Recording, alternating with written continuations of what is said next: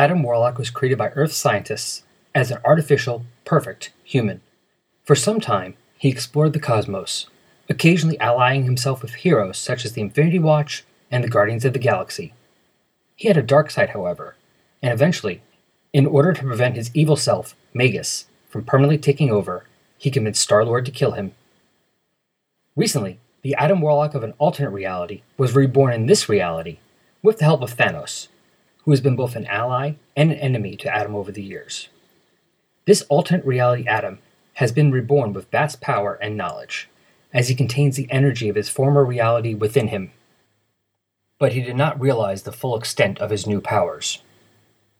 Most recently, he was helping Thanos and the Guardians of the Galaxy in their attempt to thwart Annihilus from taking over the universe.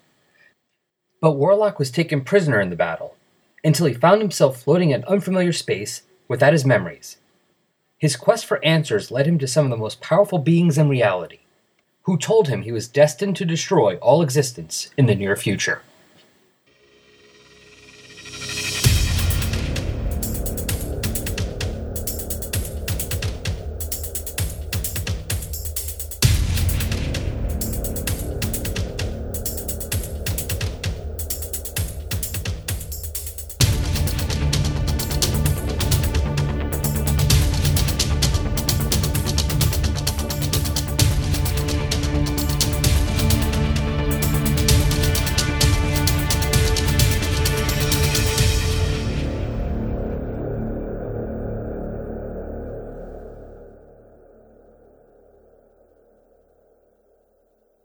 Hello, welcome back to Resurrections and Adam Warlock and Thanos podcast. I'm your host, Al Sedano, and it's time for another episode of The Infinity Entity, that mini series that is bridging the gap between Thanos, um, Thanos the Infinity Re- Relativity graphic novel and Thanos the Infinity Finale graphic novel. And since we are covering these, of course, who's here? But my Thanos guy, Brian. What's up, Brian? Hey, how you doing? I'm good. How are you doing tonight? I am fantastic. To as we record this, uh, the day, a couple of the trailers that came out at DC Fandom event, and including the Suicide Squad trailer. Oh, that's right. I got to look for those later on. Oh. So I know I saw there's a Wonder new Wonder Woman trailer too. New so- Wonder uh, Wonder Woman 1984 trailer that uh, made me very very happy because um, it really shows you that it's going to be about uh, Diana and Barbara Minerva, uh, aka Cheetah. Mhm. And as I uh, said to the Empress while we were watching, or after we watched the trailer, I said that really, I really like that because that they're using that storyline anyway. Because when done right, I've seen it done a few times over, and it hasn't always been done great. But when done right, the story of Diana and Barbara and their friendship and how their friendship gets poisoned and all that stuff, it's one of my favorite stories in all of comicdom. Oh, so that they're using that storyline for this uh, movie um, definitely makes it highly likely that I'm going to see it soon after it released. But the Suicide Squad trailer was just magnificent because I'd forgotten that James Gunn is writing and directing it. So 1st Mhm. of all, like that, and the cast. I did not know that Idris Elba and Peter Capaldi were in it. Wow. Okay. No, I knew about it. Well, I didn't know about Idris Elba, but earlier I saw somebody tweet something saying Idris Elba is Bloodsport. Interesting. I Yep. didn't know what that was from, so now I know. That is And yep, and Peter Peter, Capaldi. Capaldi as the thinker. Wow. And yep, and they have oh man, someone who who who was it? I'm trying to remember now. Um, they have Savant from the Birds of Prey, from Gail Simone's Birds of Prey. Um, he's in it, and hold on, I'm just going to look up real quick because it was someone I knew who was playing it, who was playing him. this is coming out next year, right? 2021. Yes, 2021. Yeah, I got it Um, on uh Let's on see. IMDb. here. Oh, Michael Rooker is going to play Savant, and uh, that made me happy. And then, um, uh, oh, and also John Cena as the peace peacemaker. That's why I was seeing people putting up covers of Peacemaker comics from the 60s. Yeah. So anyway, all things considered, like between that and just you know, of course, another turn with Margot Robbie's Harley Quinn, which is always a good thing. And like I said, James Gunn at the helm. This trailer made me so happy. Um, so I'm uh, I'm in a good mood after Oh, wow. after those DC fandom uh, goodies came out. Mon, they're gonna have Mongal in it. Wow. Oh, the, the the number like like they literally make the Suicide Squad look like it's got like 21 people in it. Well, King Shark is in it, Yes, King Shark. Oh my God, how good is that? and Ratcatcher Two. Yes, Not right. even that's- Ratcatcher. Ratcatcher Two. She's credited Yes, as. Yeah, yeah. So, uh, so anyway, it's going to be fantastic, and so that's that's why I'm in a good mood because uh, even though we're about to cover a Marvel comic in great depth and detail, as we so often do on this show, uh, DC made me very happy today. I'm wondering who Nathan Fillion is playing. TDK. I don't know who that is. Yeah, I don't know who that is. I mean, it could stand for the Dark Knight, but I doubt it. Mm. Given that we're given between, given that we are currently um, in the interregnum between Batfleck and Battinson. Well, you know, you saw the. Did you see the thing about Batman in the Flash movie? Uh, I did. I saw that Batfleck is going to be back in the Flash movie. I did see that headline. No, not just him. Oh, Michael Keaton what? will be Batman as well. oh, they're doing some like Speed Force, like Yeah. flash forward, flashpoint type stuff, aren't they? I was now, of course, I was already like kind of because Flash is one of my least favorite parts of the movie. So the fact, like, oh, and you have to have Batman, and like, eh, whatever, maybe you know. I mean, I probably would see it, but I wasn't rushing. But now they have Michael Keaton as Batman. I'm interested. And speaking of Michael Keaton, Michelle Pfeiffer Oh, as Catwoman. fascinating. You, you this is this okay, I might need to uh Now, I to might be need fair, to check all that out. I haven't actually read articles. I just saw the headline. Someone retweeted Right. the headline. Right. So for all I know, you know, take it for a grain of salt. hmm But if true, that makes me interested. Yeah, yeah. And of course, that throws into my uh, head completely unrelated, but I'll just mention it here because it was one of my favorite things ever to read. And I can't even remember the title of it properly. It was one of the. Um, did you did you read a Planetary? Yes. Uh, but okay, there was that side issue where they were cycling through Batman worlds, basically. I think I remember that one. Yeah, it was. It wasn't an issue of the of the series proper. Was the they had like planetary JLA crossover? there was that one. This was not that one. Um, Okay. That one was interesting because yeah, that was was interesting just because it turned everything like upside down, and we got evil planetary, which made me, uh, you know, I'm like such. uh, Let, me just a quick quick side. Well, anyway, like I'll I'll give you a quick side note here after I've just mentioned, but this was one where uh, I can't remember the name of the par- like parallel worlds or something like that. But anyway, the point is, is like they spend the whole episode side sl- sl- slipstreaming through parallel worlds, like through the bleed, basically the whole Warren Ellis Oh. Wildstorm verse bleed, and every like place they go, they have a different version of Batman. Right down to at one point they're like with Adam West's Batman, and it's just fantastic that they go all the way there. I Like after dealing with grim dark Batman. I kind of remember that. Yeah, I no, so. it was so good, so so good. And and what I will the, I will just say, you know, of course, all of this makes me super happy because literally, if you look at, I read like ninety nine point nine percent of my comic book reading, I do on my Kindle in the comic uh, Comic Cat app. I believe it's called Comic Cat, Comic Cat or Comic Cal. Um, but anyway, the point is, what is this called? Um, I can't even tell. I'm I apologize. Anyway, the point the point I'm trying to make is, you know, it lets you create like little individual bookshelves, and I have so many comics in here that I do need to organize them via bookshelf, et cetera, et cetera, et cetera. And there, um, most of my bookshelves are title specific. So I have a Fantastic Four folder, for instance, or a Hulk folder, or a Flash folder. But there are certain um, uh, certain uh, folders that are just for writers.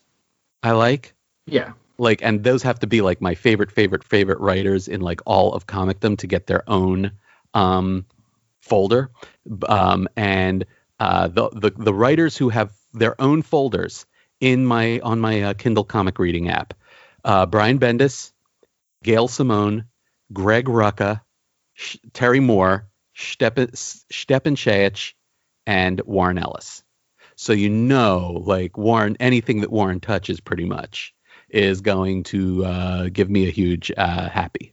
Yeah. Actually, when you said that, the whole Batman, I was thinking of there was an issue of Superman the Man of Steel. I just looked it up real quick, issue 37. It was a zero hour crossover. hmm And in it, they do the same thing. on the cover, it's Superman surrounded by every version of Batman up until then, and and that's and that's what the issue was. I think Batman just kept changing because of the whole zero hour thing, changing from like one Batman to the other. So he has like the original Golden Age one, and then there's Adam West, and then there's like the 50s Batman who fought aliens, and then he's like the Dark Knight. And then there's Neal Adams Batman. Yes. Exactly. So it was kind of entertaining. So it made me think of that too. Yeah, yeah, good stuff. Anyway, wow, here Yes. we are, all these Okay. minutes into the podcast, and we haven't even mentioned our boy Adam Warlock. Yes. So Infinity Entity number three. That's right. Okay. So. Hey, that's the point of the in- intro. Let's talk about other stuff for a few minutes because we're going to be spending the rest of the time talking about this. Right, exactly. All right, so hold on for hold on for the synopsis, people, and we will be back right after that, and probably a promo. Infinity Entity number 3. Answers? Writer Jim Starlin. Pencils Alan Davis. Inks Mark Farmer. Colors Wil Quintana. Letters VC's Joe Sabino. Assistant editor Alanna Smith. Editor Tom Brevoort with Will Moss. Cover art by Alan Davis, Mark Farmer, and Jordan Boyd. Variant cover by Ron Lim, Andy Smith, and Matt Yackey. Cover price $3.99. Cover dated May 2016. On sale date March 23rd, 2016. You can find this reprinted in the Infinity Entity trade paperback from 2016 and digitally on Comixology and Marvel Digital Comics Unlimited. Adam is in front of Infinity, Eternity, and the other cosmic entities, trying to understand their accusation that he is going to be responsible for the destruction of all space and time. Eternity thinks that Adam is playing with them, but Infinity realizes that Adam is speaking the truth. He really does not know what they are talking about. Adam asks for their help, and between Eternity and Infinity, they are able to fix his mind. With everything now clear, Adam is able to explain to them. He tells them what had happened in the first Thanos graphic novel, The Infinity Relativity, how the Adam and Thanos from our universe became involved with him and the Thanos from his universe, and the result was the death of our Adam and his Thanos, as well as his entire reality. But his reality wasn't destroyed.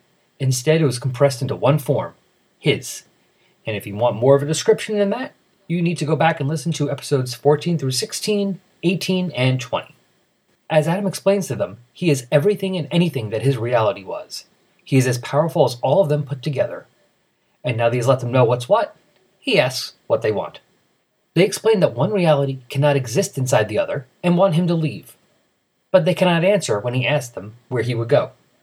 He thanks them for their help, but tells them he will figure it out for himself. This does not go over well, and they move in to either force him to leave or destroy him. However, Adam proves that he really is more powerful than all of them put together and sends him away with a wave of his hand. Heading back to normal space, Adam experiments with his power, both physical and mental.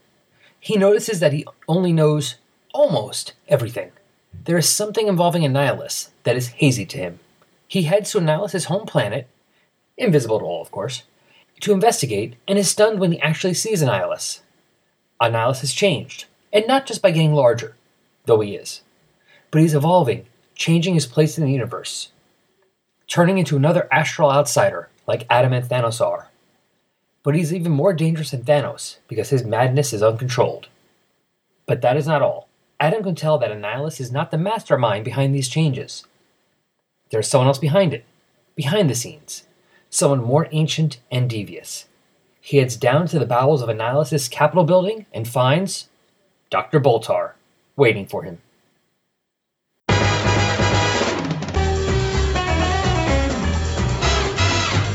In 2011, the irredeemable Shag and Aqua Rob Kelly teamed up to create the Fire and Water podcast. In 2016, they teamed up with Ryan Daly, the Franklins, and Siskoid to form the Fire and Water Podcast Network. A network built on teaming up needs a show about team ups. Marvel Team Up. Yes, The Brave and the Bold? you know it. Marvel 2 in 1. It's clobbering time. DC Comics presents Of course. Supervillain team up? Good idea. Youngblood X Force? Mmm, technically.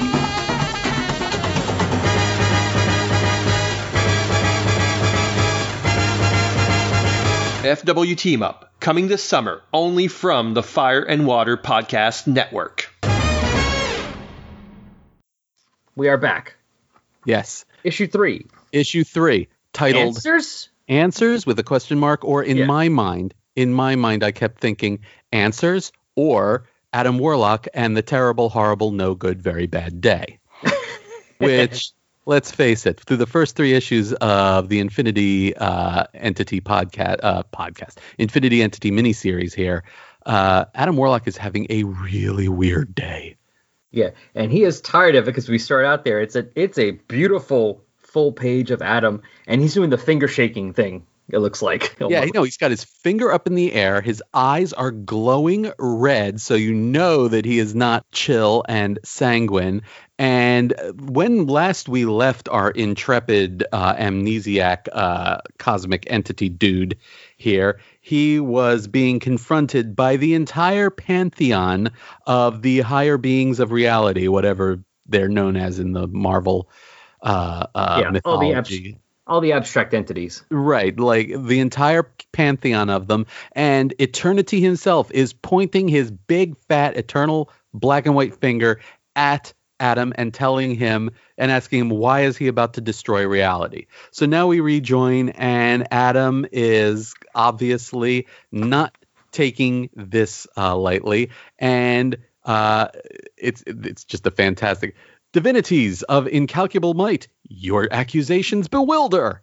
It's that's such a uh, unusual and like great line of dialogue. I think I'm going to say that next time someone says that, you know, ask me next time uh, the Empress asks me like, why have I not folded my clothes and put them away? I shall say, your accusations bewilder. By the way, and maybe it's just because we were talking about it a minute ago, but when you said that line, I read that with, I kind of heard that with a bit of Adam West in there. and now I'm just picturing Adam West doing, you know, voicing Adam Warlock. Divinities of incalculable might, your accusations bewilder. But That was a little more Shatner than West, Yes, but right time period. So uh, that works too. Yeah, we'll go with it. I'm good either way. Yes. So uh, He's like, basically, I'm like, what are you talking about, you crazy sons Like, I- bitches? I came to you for help, and you're sticking your big old finger in my face, and and and and a touch of empathy, not confrontation. My God. And Eternity responds like Beavis when he's being Cornholio. Are you mocking me? I love I love that because he's just like he's just like like enti- uh, eternity is such a is such a guy he's such a man because he goes instantly to like he has one of two options either you're making fun of me or you're playing some sort of game the obviously feminine obviously feminine wah, wah, wah, wah, wah, um infinity needs to tell him no no Adam is not trying to deceive us um, he's speaking like without guile, without deception, without deceit. He means it. Yeah, for some, yeah, for someone who's supposed to be the eternity, be Eternity, who actually is supposed to be the universe, he really has no chill. No, it's it's it's true. It kind of, in a way, if you want to get super super, uh, if you want to read super super into it, the fact that eternity, the anthrop anthropomorphology, anth- mm, uh, the, the downside of drinking uh, uh, three fingers of bourbon before uh, undertaking to podcast with my friend Al, um, the uh, the anthrop anthropomorphification of the entire universe is, you know, kind of a bit of a spaz. Explains a lot about life, doesn't it? It's true. Yeah, because he's always a bit of a spaz. Yeah. But speaking of which, we have a beautiful double page spread now showing all of them. Yes. We got, well, starting from, I guess we'll start from the right, work our way back. We got Love and Hate, Yep. Chaos and Order. Yep. We got Little Adam right there in the middle. Uh, Eon or platform. I keep wanting to say Eon. I think it's Epoch, but I have no idea if maybe they brought Eon back because as far as I knew, Eon died during Quasar, Re- well, yeah, and but- his child Epoch was born. But I mean, okay. they could he looked very much like him, just a baby version, so he could just be the same one. You know, could, they could just draw the same one and doesn't matter. I will forever think of it as Eon. I'm looking at it and I'm thinking Eon. So yeah, uh, we got the Stranger, mhm, Death. we have death. We have in eternity and infinity. we got a Watcher, a watcher. We don't. Is could it be Uatu, our watcher, or are we just supposed to accept that it is just a watcher? Eh, There's gonna be a watcher here no matter what, so it Mhm. doesn't really matter which one. And But it could be Uatu since it is Adam is an Earth creature, so that could be why. And we have a, a, a an interesting so i was going to say and then we have a celestial but then i noticed like in like seen through in between the celestial's legs we have a, a, a black and white figure that i guess could be the in-betweener But he looks. I keep wanting to think he looks very much like the Beyonder. i was but i was about to say but he's styled very much like a beyonder so Yeah. i don't know what to make of that figure that we're seeing back there Is that supposed to be something, or is that just Alan Davis's interpretation? Um, that is a, both of those are good. Um, I don't think no, no. It's not just Alan Davis's interpretation because didn't we already see the in betweener in this miniseries, and he was in his traditional like sort of karate gi and hairless form. Uh, perhaps. So now, if we're looking at if we're looking at um, a dude wearing, you know, like uh, very much who looks like to me from this shot, like a he has hair, and b he's wearing one of them badass 1970s uh, Wonder Man leather coats uh, with a belt. I don't, I don't, I don't know what the style is officially called, but uh, they they look cool nonetheless. Um, Okay. I had to grab my issues. So Okay. issue one does have the in betweener looking like his original version, correct? Right, right. He shows up in the last page. And I'm skimming through two real quick here. He's still in his normal bald, like you said, karate gi look. Right. Adam destroyed the in-betweener, found Thanos' body, blah blah blah, found a dead Galactus, finding death all over, destroyed Earth. We see that scene that we saw we talked about was from the end of the Thanos annual. Right, right, right. Exactly. And then we see the blight the bright white. And then yes, that's what and that's here. The last two few pages of this is where we see that version of the in-betweener. So yeah, there is a difference to him. So I wonder what that is. Yeah, I'm not. I'm not entirely sure. That's probably coming in some way, shape, or form from Starlin as opposed to Alan Davis. But uh, The question is because it doesn't come here. So the question is, will it come in four or in the hard in the graphic novel? um, time will tell. Because I mean, think about it. When he did that Thanos annual and show that ending scene, you then read the Thanos first Hulk miniseries, hmm and then you read the first hardcover, and then the second hardcover, and now this, and this is where we finally touch back on that. hmm hmm I didn't realize at first when I read it how long term this story is. I mean, how much is involved with it. Right. You know, you got that. Right. Like I said, all those things. You go from the annual to that Thanos vs Hulk mini to the first tra- hardcover, second hardcover, this mini, and then the last hardcover. So, you know, there's some long term plans here. So, yeah, it's possible we'll see it. I'm hoping we'll see it one of these. that is one of the that is one of the great appeals of I mean, even going back to the 70s and the old issues that we used to do of um, what I call the Starlin verse, even when they were clearly not, either because he wasn't given the the the time or resources that he needed to do it, or because just the way of working at that time in comic book history didn't necessarily lend itself to something of that sort that we would expect today.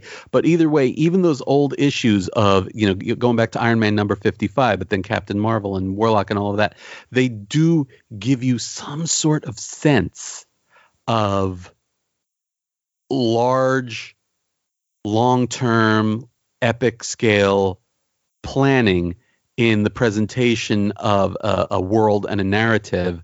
And honestly, I have to I have to ask, you know, was anything in comicdom, mainstream comicdom especially, speak you know, meaning Marvel and DC, um, was there anything like prior to the the 70s, uh, prior to the 80s or whatever, where we got like something like a large interconnected um, narrative of that nature on that scale, even if Yeah. it wasn't intentional or as tightly crafted as he gave us the sense that it was. I don't know. I don't But- think so. Right. No, I don't either, which I think is one of the huge appeals of Jim Starlin's work and this weird little pocket universe that Marvel clearly gave him to play with. But, and so here he is 30, 40 years later, and he's just basically still at it. Yeah. So, and, And I'm, I'm- for this. Oh, yeah, I am I'm 100% here for this. Because I must say, out of the different versions of storytelling, I mean, there's of course the complete single issue, like you do one issue and then you do the next one, and you doesn't matter which one you read. Right, exactly. And the best know. you can hope for in terms of anything longer term is when an, uh, a villain comes back. Yeah. And then, of course, there's the long term storytelling of we're doing this story and everything goes towards us. So it's part one. Usually it's like, usually it's part one, two, three, four, five, six, seven, eight, nine, ten. This is the kind of storytelling I like. Individual stories, but they all are part of the ongoing. Yeah, so it's exactly. not so much that they're part one, two, three, four, but you know, especially when you get towards the part where they're starting to do the climax of it now, you realize how much that stuff kind of ties in. Correct. Correct. It's- It's it's in a way it is the way that uh, television uh, narratives have become uh, pretty much ever since I guess uh, uh, the X Files or Buffy the Vampire Slayer in the '90s, uh, where you get an individual weekly episode that may be self-contained to a certain extent, but will also further a season-long or series-long arc. Yeah, although And that's of- Sorry, go on. And no, and I'm just saying, and that's become the standard in television. Yes. And I like in TV, like because you think back, it's like yes, we had a massive long-term storytelling feel from Claremont's uh, 15 years or whatever on the X-Men. But the flip side of that is that always felt a little more episodic. Like while he eventually turned it into this great interconnected web of references and plot points and stories, um, it doesn't feel the way Starlin's does that that there is a grand design. This more feels just like he's willing to let whatever develops develop fully and move on. You know? Yeah.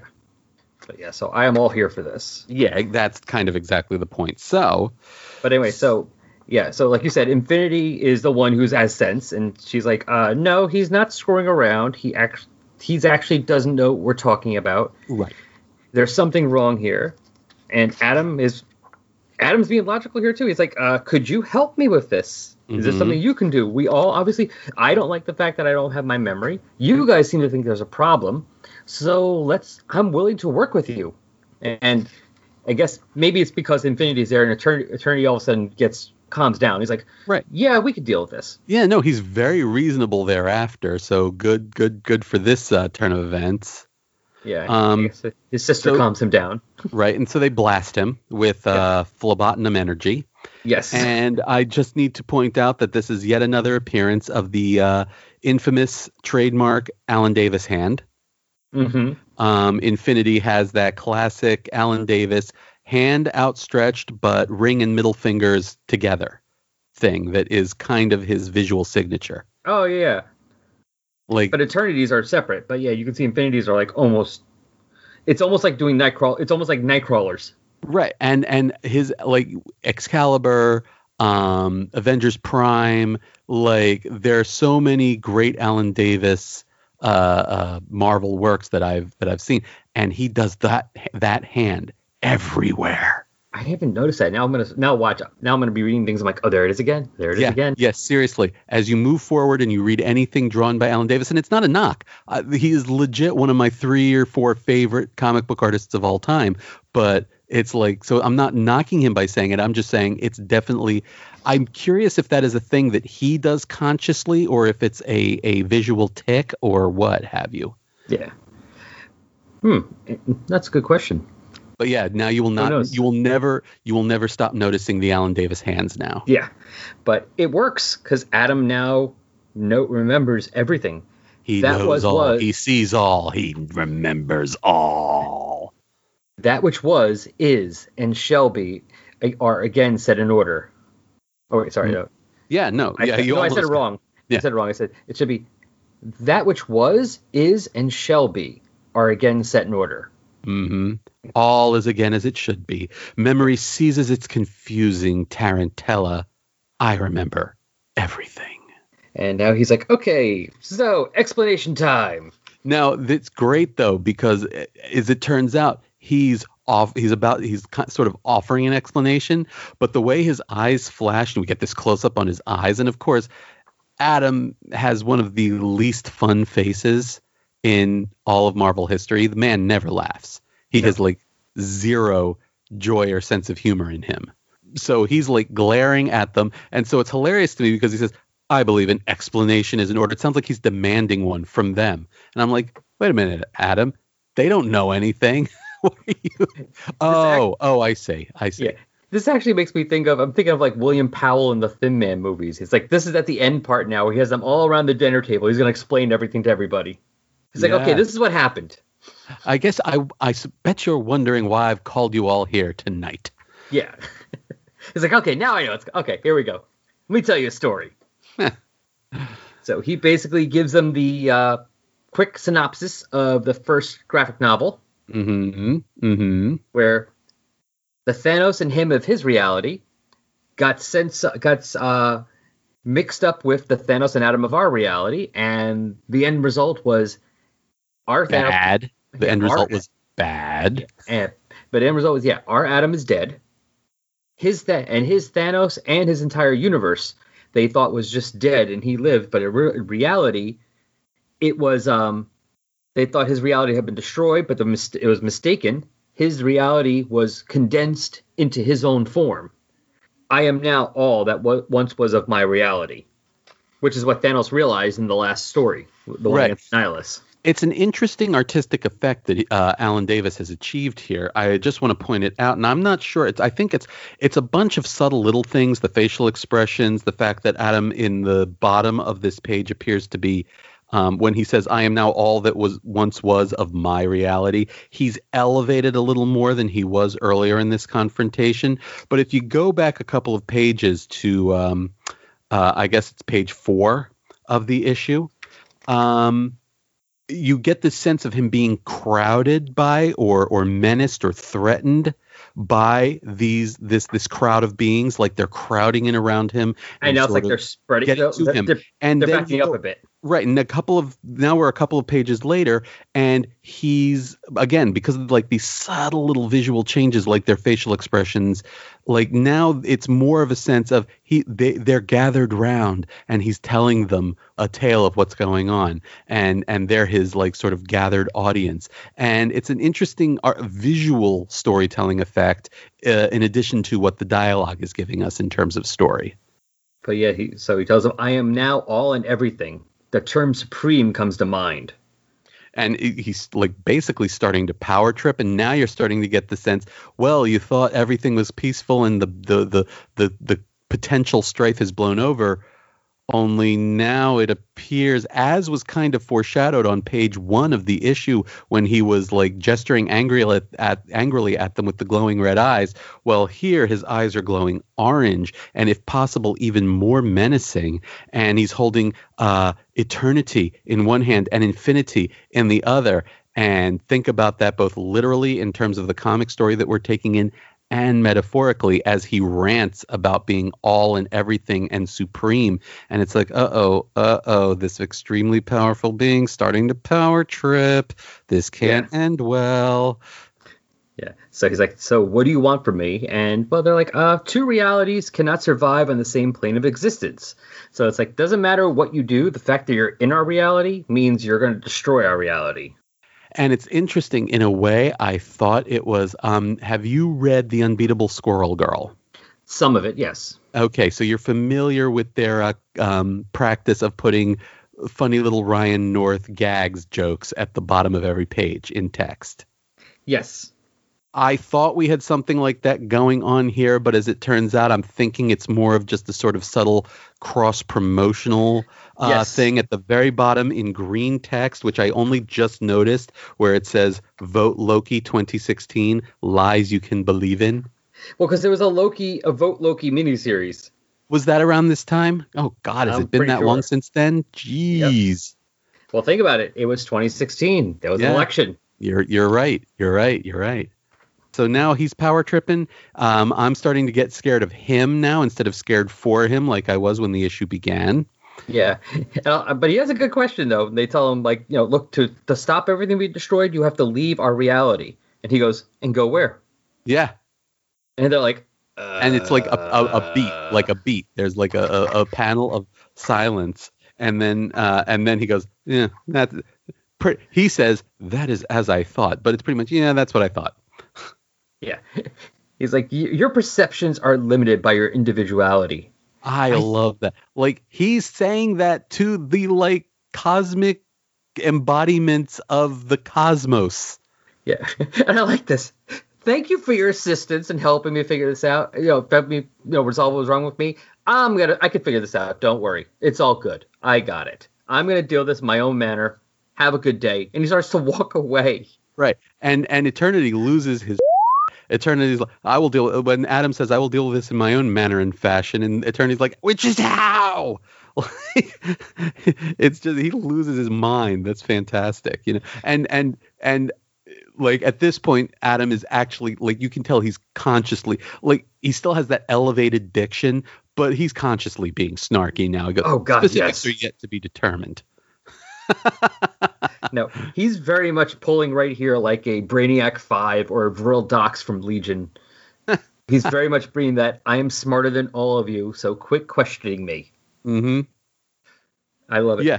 And then after all of that elevated diction, because you know, understandably, the cosmic embodiments are a little, uh, they are none too pleased with this uh, particular turn of events Oh, or this threat- particular. Right, so they so now they're starting to the body language is more menacing as it was before, and and Eternity's basically gives him an ultimatum. He's like, look, you got two choices here, dude. Either you self destruct, or and then Eternity uh, Infinity finishes for him. We shall terminate your existence here and now and th- after all of that elevated diction it this makes it so effective when adam literally smirks Yeah. and says really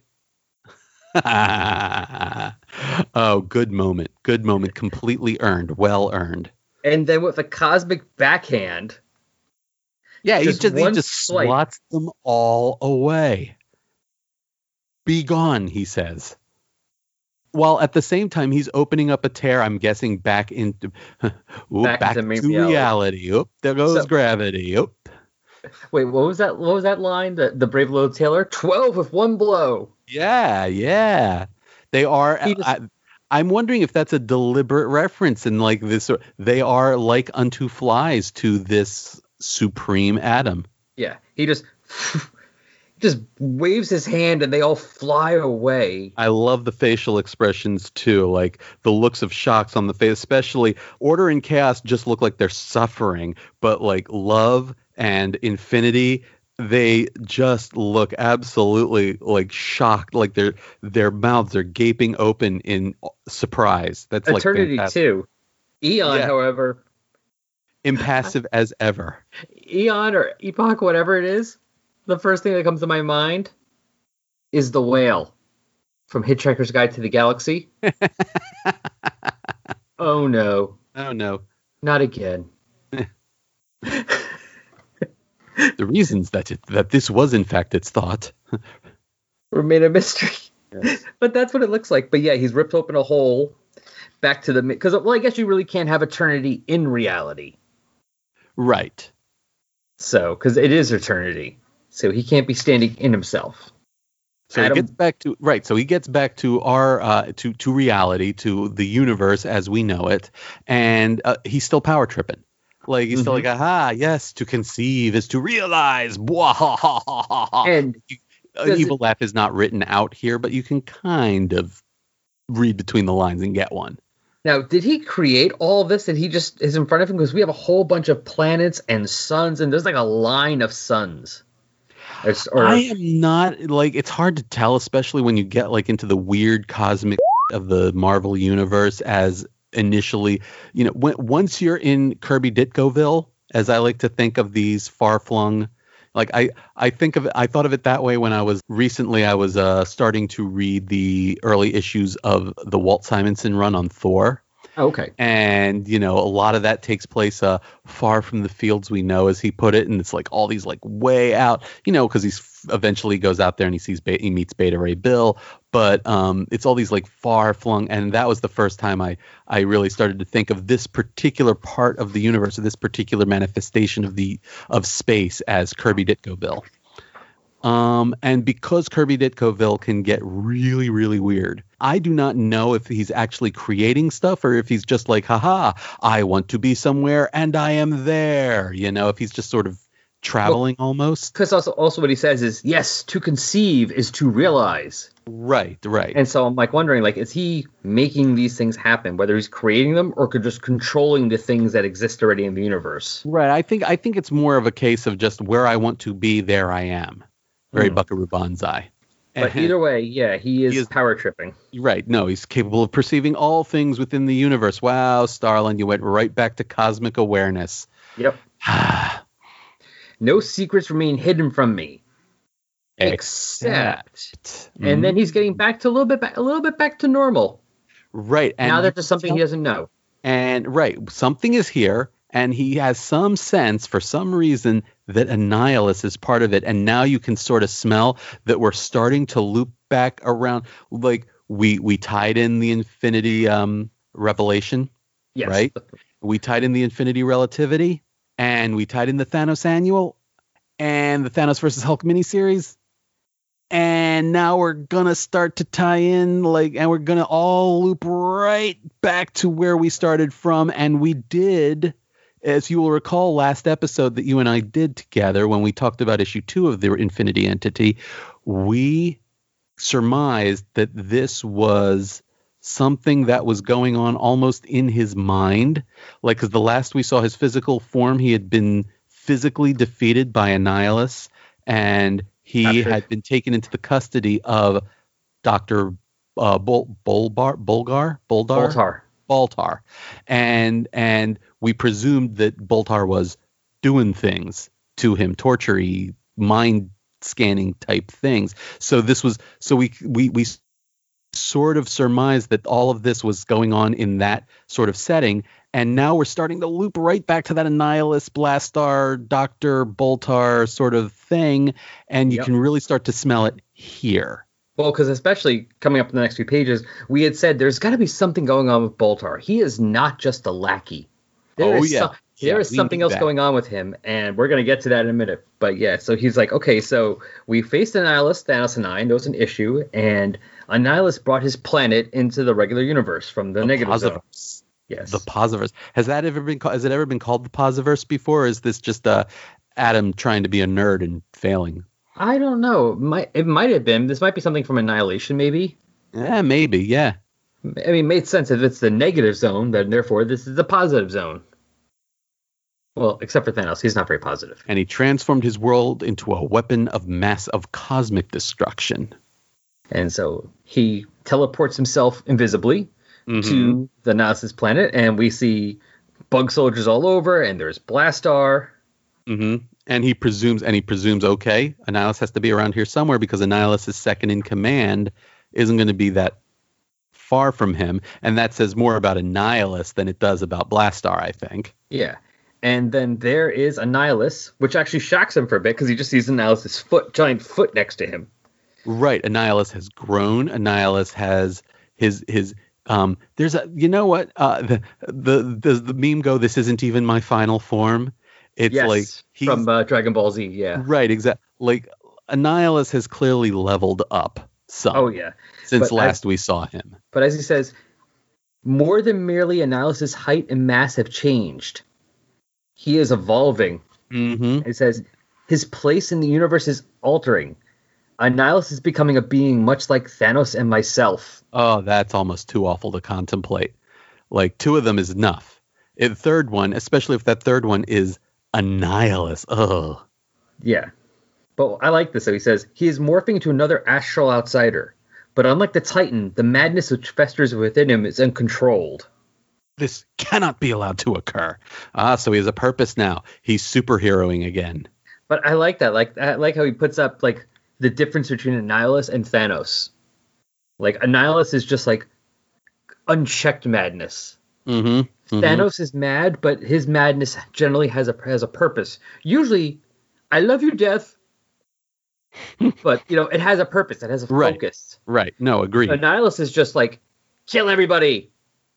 So now he stomps into Annihilus's palace, still invisibly, and um, all the time ruminating on he knows someone else is even more responsible for all this. Someone else is pulling the strings, and he's and and he knows like somehow it's funny because it it's sort of made apparent that he doesn't know specifically who it is, and yet he knows beyond a shadow of a doubt that this person is devious, that he uh, seeks revenge against an ungrateful universe he believes has failed to exhibit the respect he feels due. He is driven by countless schemes gone wrong, uncaring of the millions who have already died because of his bruised ego. Like he is a pretty comprehensive psychological profile of someone that apparently he doesn't even know the identity of yet. And the part I find interesting, this one is far more ancient than the Bug King. Yeah, that that's interesting. That is definitely an interesting um, wrinkle in all of this, and it's just funny though because he's still like like Adam definitely feels in control of the situation. He's like, it's cute how he's trying to hide from me. Yeah. and so he's he finally finds where the person is, which if we remember is basically looks like the room Adam was put in. Yeah, like I said, we are looping all the way back to the end of the infinity relativity. Yeah. Manipulator and deceiver, show yourself and face the consequences of your mad schemes. And we got pleasant looking Dr. Boltar Yeah, Just he's all smiling. with his little like looks like his little tricorder tapping into it. And he's like, And- I've been waiting for you. Please come in. I have a story to tell you. Yeah. I'm like, and I was like, I, oh, I was so excited when I got to it. I'm like, I knew it. Yeah, no, it was a very satisfying uh, uh, cliffhanger ending to this uh, particular issue. Um, it's definitely a very uh, like I'm I'm like oh yeah that's cool. I can't wait to read issue four, which I haven't yet. Interestingly, I'm exhibiting some self control. Oh, me too. I'm waiting until I was waiting until at least we did this. I don't want to record this knowing what was going to happen. Right. So um so that's pretty cool. But I think the other thing that's cool is we've gone from like in the, the three issues of Infinity Entity that we've done so far. It is interesting to me that we've gone from an Adam who was completely without memory, but had power, right? Yeah. And he had power and control over the situation and over his surroundings. So even though he doesn't know where he is or who he is or what he's there for, like he encounters the Avengers, he handles them. He encounters the Cosmic Pantheon, he handles them. Adam has pretty much been in control of the situation uh, physically, if not uh, mentally, up until this point. But really, really get the sense now that the conclusion, that the fourth and concluding issue of this miniseries, because it was it was four issues, right? Not six. Yes, four.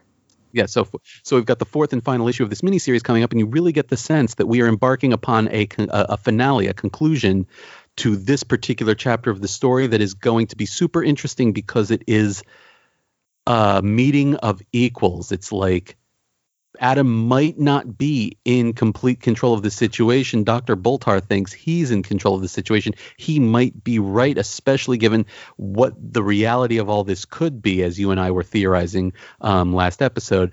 The so after all of this sort of episodic wandering around and and throwing tantrums and you know all of this uh, we are now set up for a super interesting conclusion to this tale and i am ready for it Oh yeah, definitely. No, and it, it's like you said, it's interesting. He was in control, even though he didn't know what was going on, or even what he had been doing, or barely knew who he was. He was still pretty much in control, and now that he has full knowledge of who he is and what he is and what he can do, mm-hmm. and so basically, it's he's as much he's as powerful, if not more so, than when he was when he had the Infinity Gauntlet. Mm-hmm. Because the Infinity Gauntlet, if you remember after the Infinity Gauntlet miniseries, when he had the gauntlet, it was still kind of under the rule of the Living Tribunal. Hmm. Like remember, the Living Tribunal was like, "I can make you get rid of this. I'm telling you, you have to." You know, that's why he gave up the gems. Mhm, So he mhm. still was not the end all, be all of everything, and yet now he basically is. Because I mean, really, the Living Tribunal can't order him to do things because he's not technically of that reality. right he is a completely other reality And if, if that's the case, he has a living tribunal in him. So like he has the power of the living tribunal plus eternity plus infinity plus et cetera, et cetera, et cetera.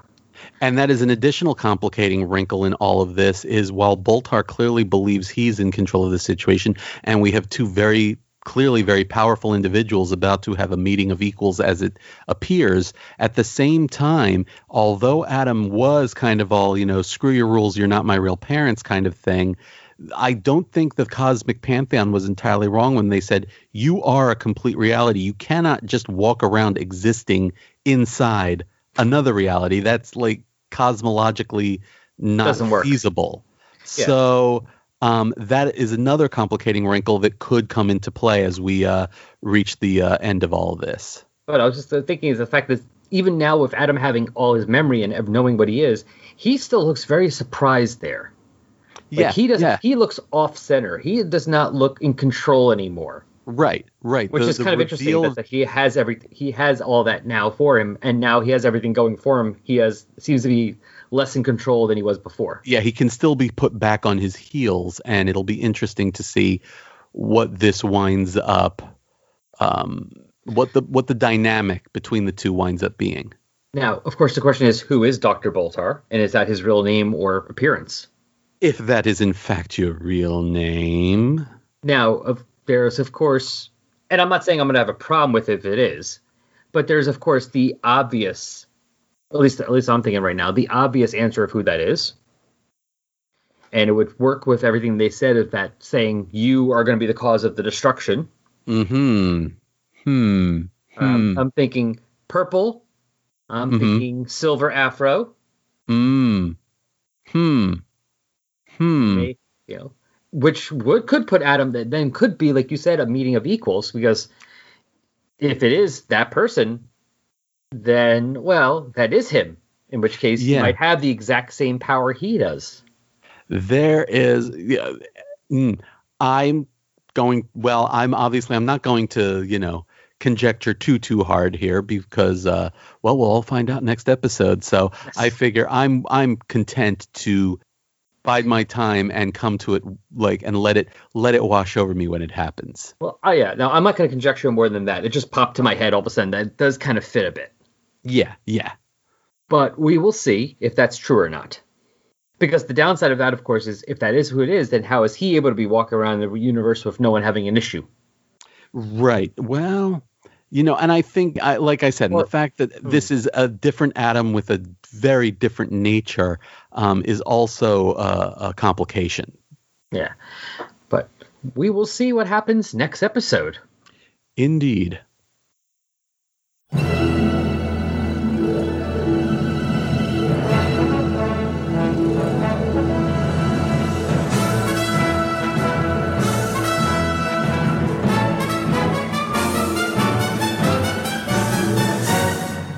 My name is Bob Fisher, and I'm the host of the Superman Forever radio podcast.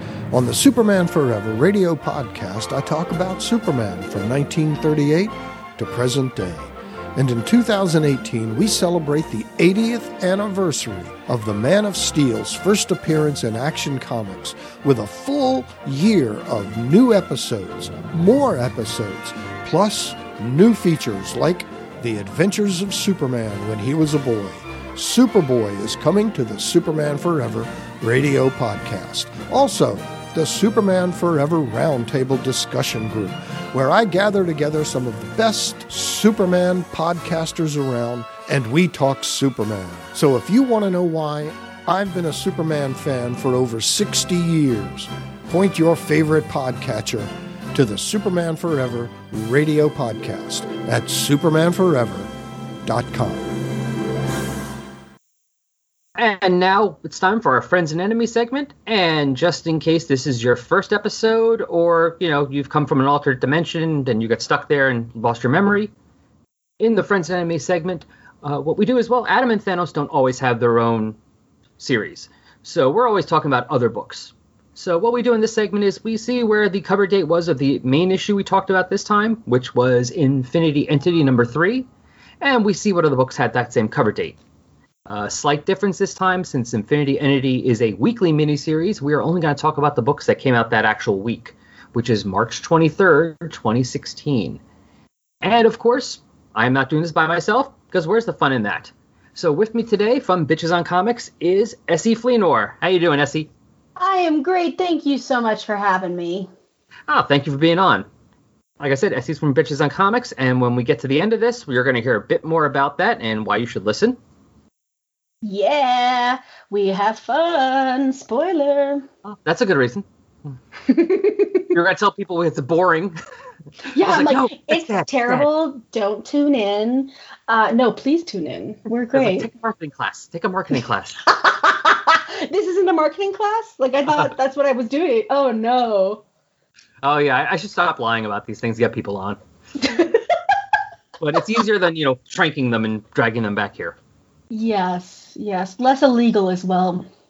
Yeah. Plus, you're in another state, so there's that whole crossing state line thing. So Yeah, it does make it like a, yeah, you want that's like you're gonna that's that's a federal case. You don't want to go that far. I don't want to do that again. Oh boy. What a weird podcast that would be. That could be fun. hmm. For who I who? Now I'm to think who I do who, who I can kidnap. Which of my friends would not hate me forever or sue me? Who could use a break? you like actually have a sign up. People are like, um, yeah, could you please? I could really use some time away from my life. Well, That I would mean, work. I'm smartest. Like anyone in the Northeast, you know, once it gets like November, December, I have probably some volunteers. I think you will. I think you will. a whole different plan for being a snowbird. I love that. Oh my god. All right. Well, we'll get back to our kidnapping list later. Let's first talk about these books, people. So first of all, we have out all new, all different Avengers number seven. It did not have a title for this story, which I love so much.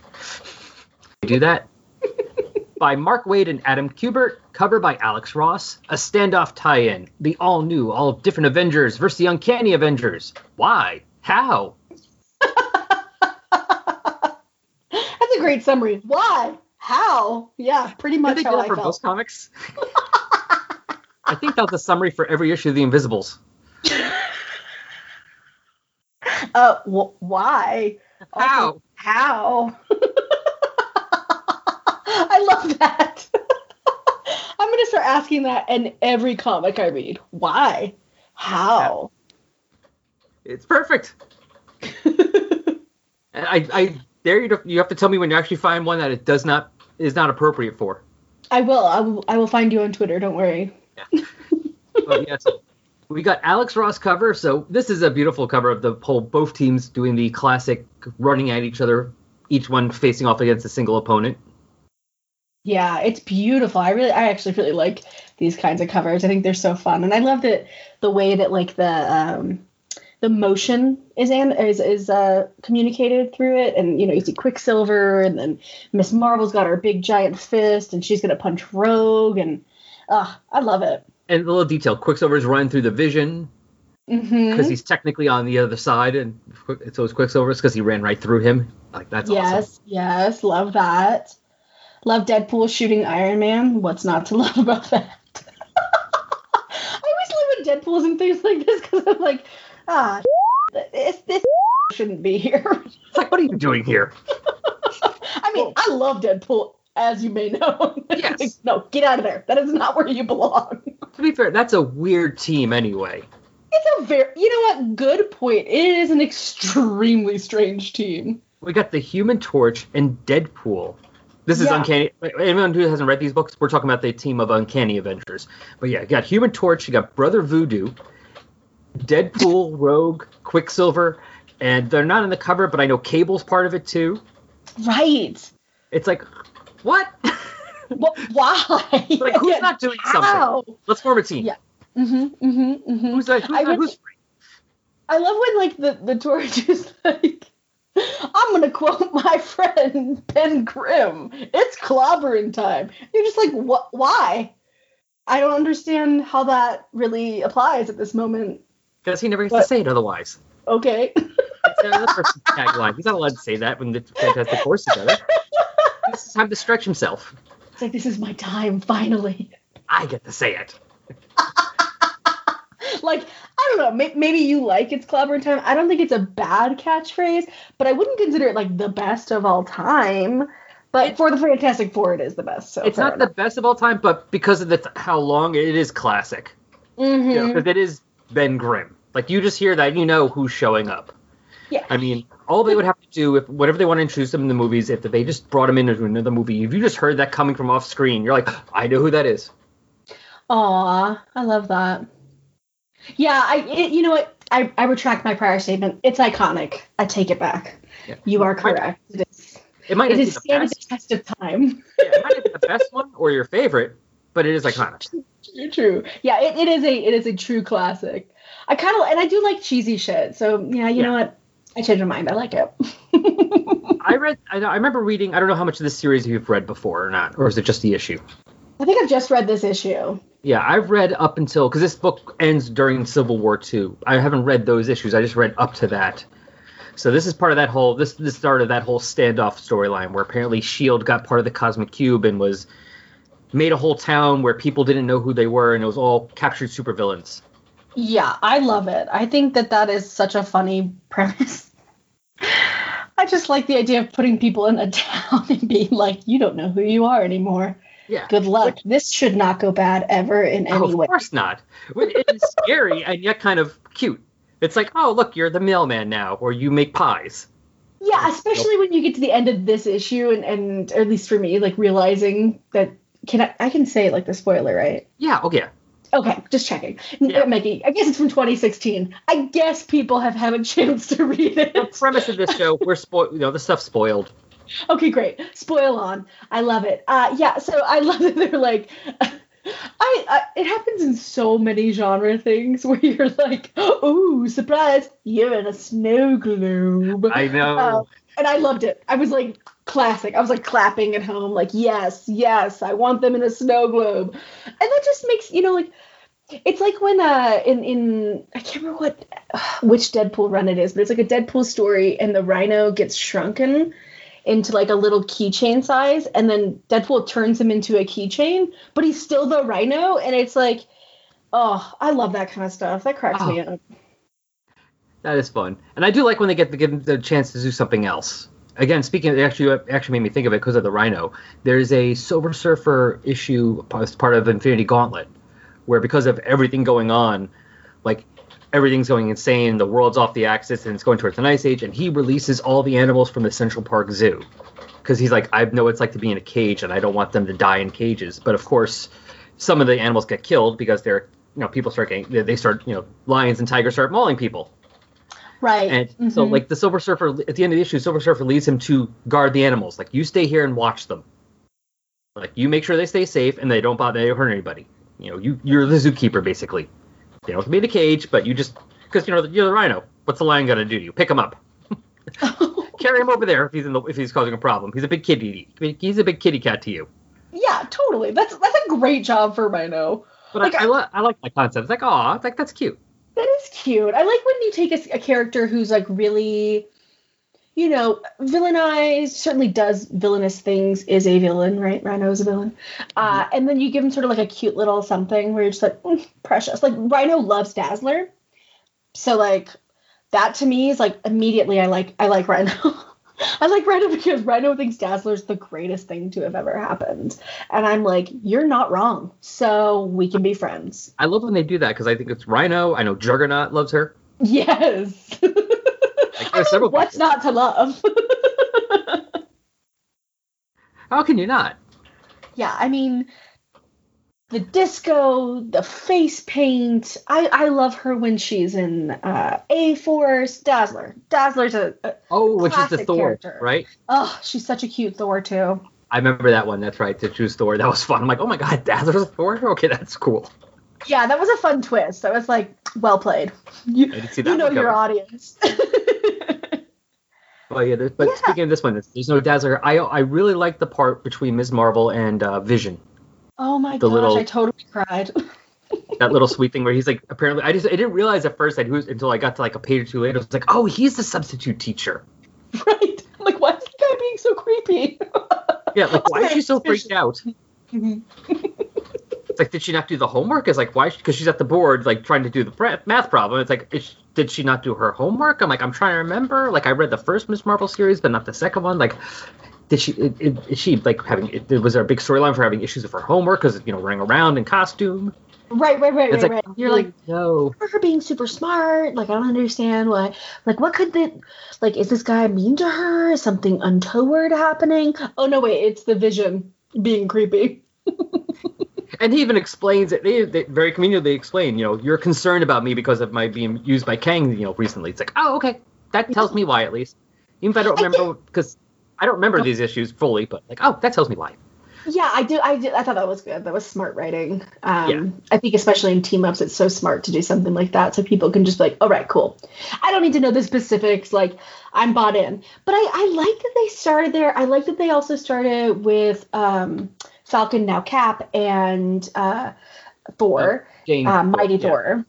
Yeah. And I I thought that it was really cool to start with these really intimate moments where you know um, he's trying to understand why Lady Thor, Mighty Thor wants to like keep putting on like taking on the mantle of Thor if it's making her sick, right? Because she has she has cancer and she's in chemotherapy, and every time she changes into Thor from Jane Foster, she it kind of resets her immune system and she has to start over yeah, she has to redo all of her chemo and all of her therapy and everything because it just kind of puts her back at square one.